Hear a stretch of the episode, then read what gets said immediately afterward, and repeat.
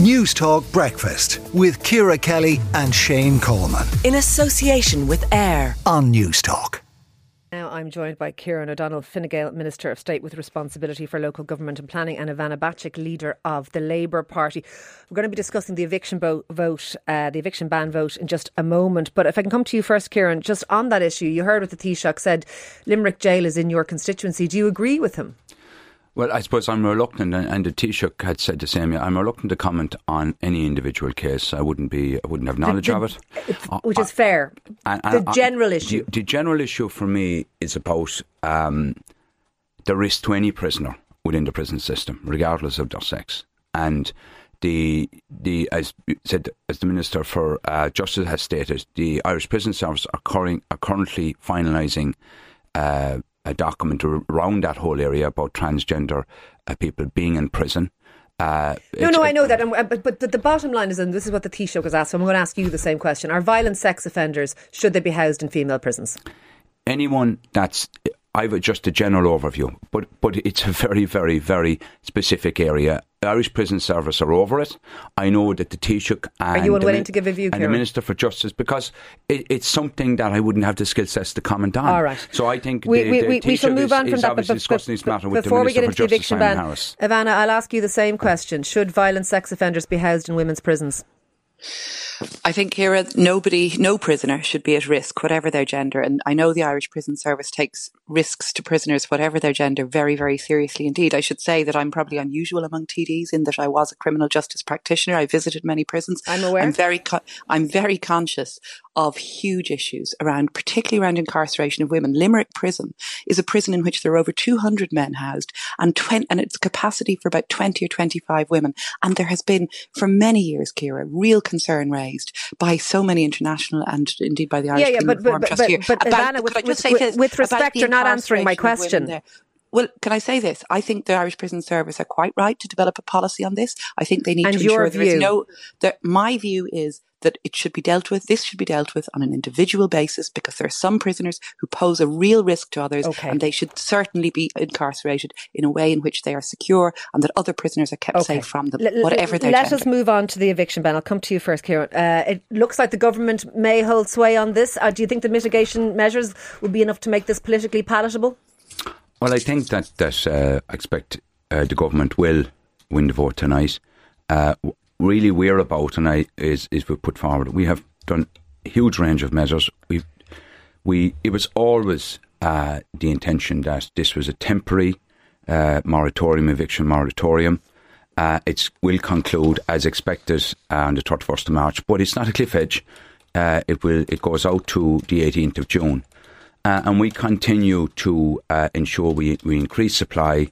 Uh, and I think over the, the, the moratorium period, the government have put, with the department and the local authorities, over 10,000 units in, in place in terms of social units, in terms of, of build units, 7,000, leased units, there's 1,500 voids, there's 650 in terms of emergency accommodation. And when we've done the tenants in situ scheme, that's up and running since last April.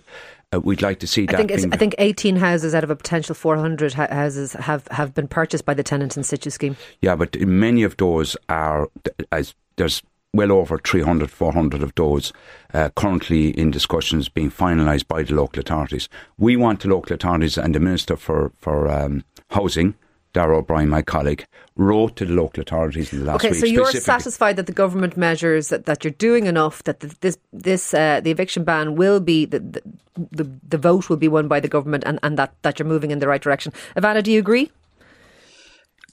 Well, look, the government may win the vote on numbers, but I don't believe that in any way this will answer the real issue, which is all of the families and individuals who are now facing homelessness. And, you know, Minister O'Donnell says there's no cliff edge. There certainly is. It certainly feels like a cliff edge when families are looking at being out of their homes from the 1st of April onwards with nowhere else to go. And that's the critical point, Ciara. This is not just about people getting notices to quit. It's people getting notices to quit at a time when there is literally nowhere else in their communities or anywhere in the, in the immediate vicinity to be able to rent. I'm hearing of people who have to move out, certainly moving out of Dublin, moving out of uh, towns around the country because they cannot simply find anywhere else to live if they have been okay. given a notice let, to quit by the landlord. Minister, and, minister, yeah. Ivana says that people are going to be evicted. What are you going to say to those people? Uh, it's all very well good you saying that things are going to be built down the line or that there are no, these no, schemes. No. What about the people who are going to be evicted in the immediate aftermath of the of the eviction ban being lifted? Number one, all the local authorities,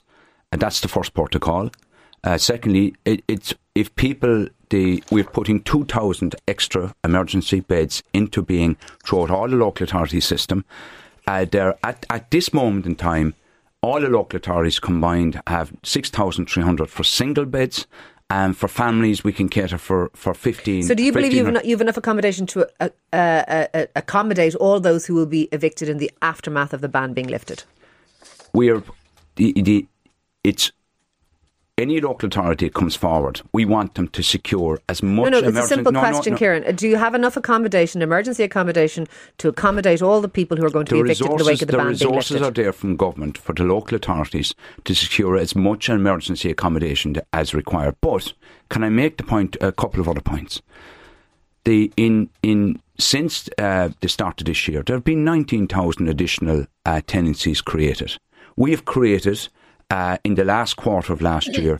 Yeah, but, 18, 1900 But the, we're about to see a lot of people being evicted. We know that the eviction ban is being removed, so there will be evictions that, that come to fruition and that, that and, mature and, now. And, and, not everyone, based on the number, not everyone that's evicted. I know this is not all w- will end up being homeless, but the, for the people that are being homeless, and that's hugely important. The local authorities are geared up uh, and we're the tenant in situ scheme. So if there's someone okay. who's on, no, and I think uh, I've got it. No, I've got to bring Ivana. But you've no, made your point. The, te- the local authorities are geared up. Uh, Ivana, are you reassured?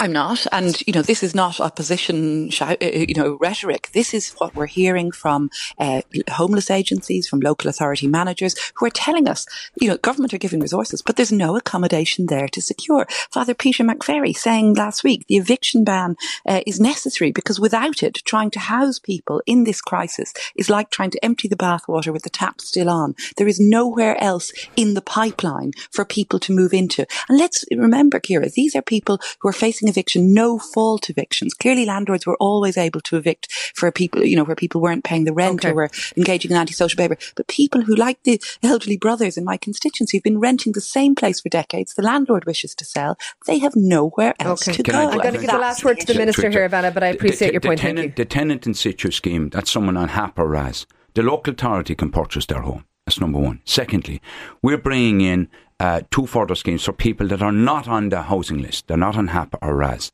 There is going to be a scheme where the first opportunity to purchase, they'll be able to get um, low cost loans. We'll extend that with the local authorities.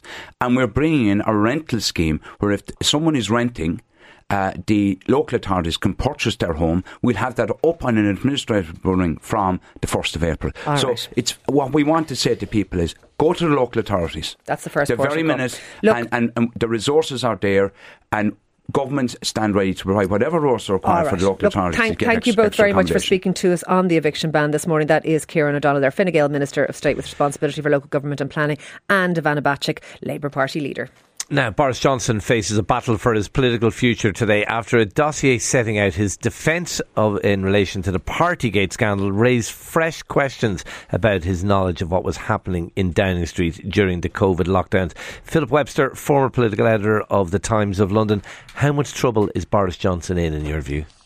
Oh, he's in serious trouble. This is very much Boris Johnson Day at Westminster because uh, he at two o'clock he starts a four-hour appearance before this committee, deciding whether he misled um, Parliament.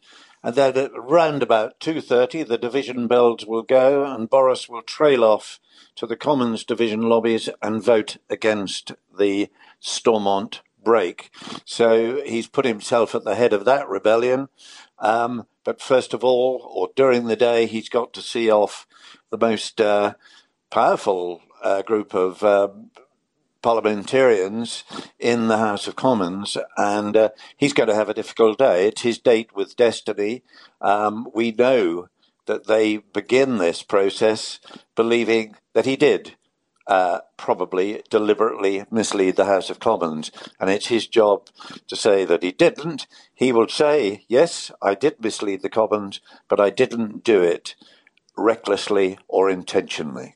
Okay. And, and uh, like, is that is his argument likely to hold sway? It, there is a conservative majority, I, I, I, think I'm right in saying, on this particular committee. Will that matter? What will ultimately decide his fate?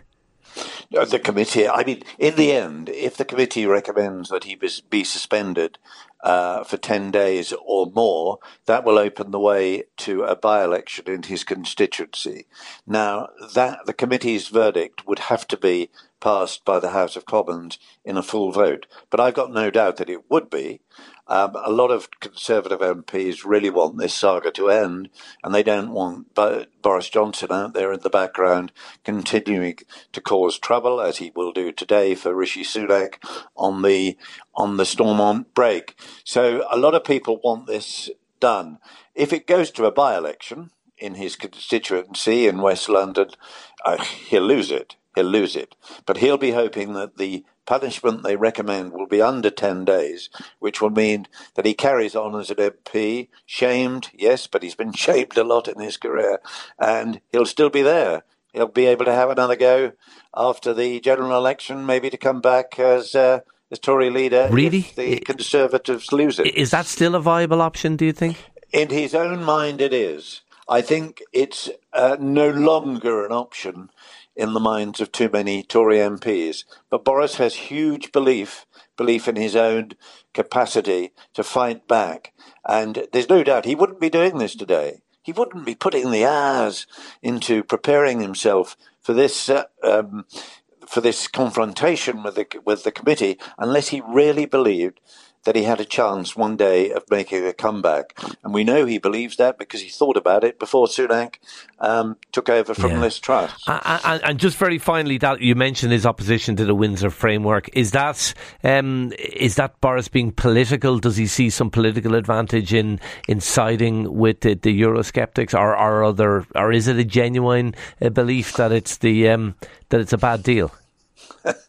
um, well, we know that Boris led the original Brexit campaign back in 2016 uh, because it, he thought it would do him well in the party. And of course, he got the party leadership and he became prime minister. We know that he wrote those two pieces, one in favour of Brexit and one against. So uh, you could make up your own mind. He's clearly decided at this moment his last remaining hope is to put himself at the head of this rebellion by the Tory right. The question is, how many will there be? I would say maybe 30 maximum. That's not going to worry anybody. The the framework will go through um, with the DUP voting against it, as we know, and uh, you know uh, a couple of dozen Tory MPs. But Rishi Sunak is uh, going to implement it anyway. Philip Webster, former political editor of the Times thank you for talking to News Talk Breakfast this morning. Nasty. The Pat Kenny Show. With Aviva Insurance. Weekdays at 9 a.m. on Newstalk.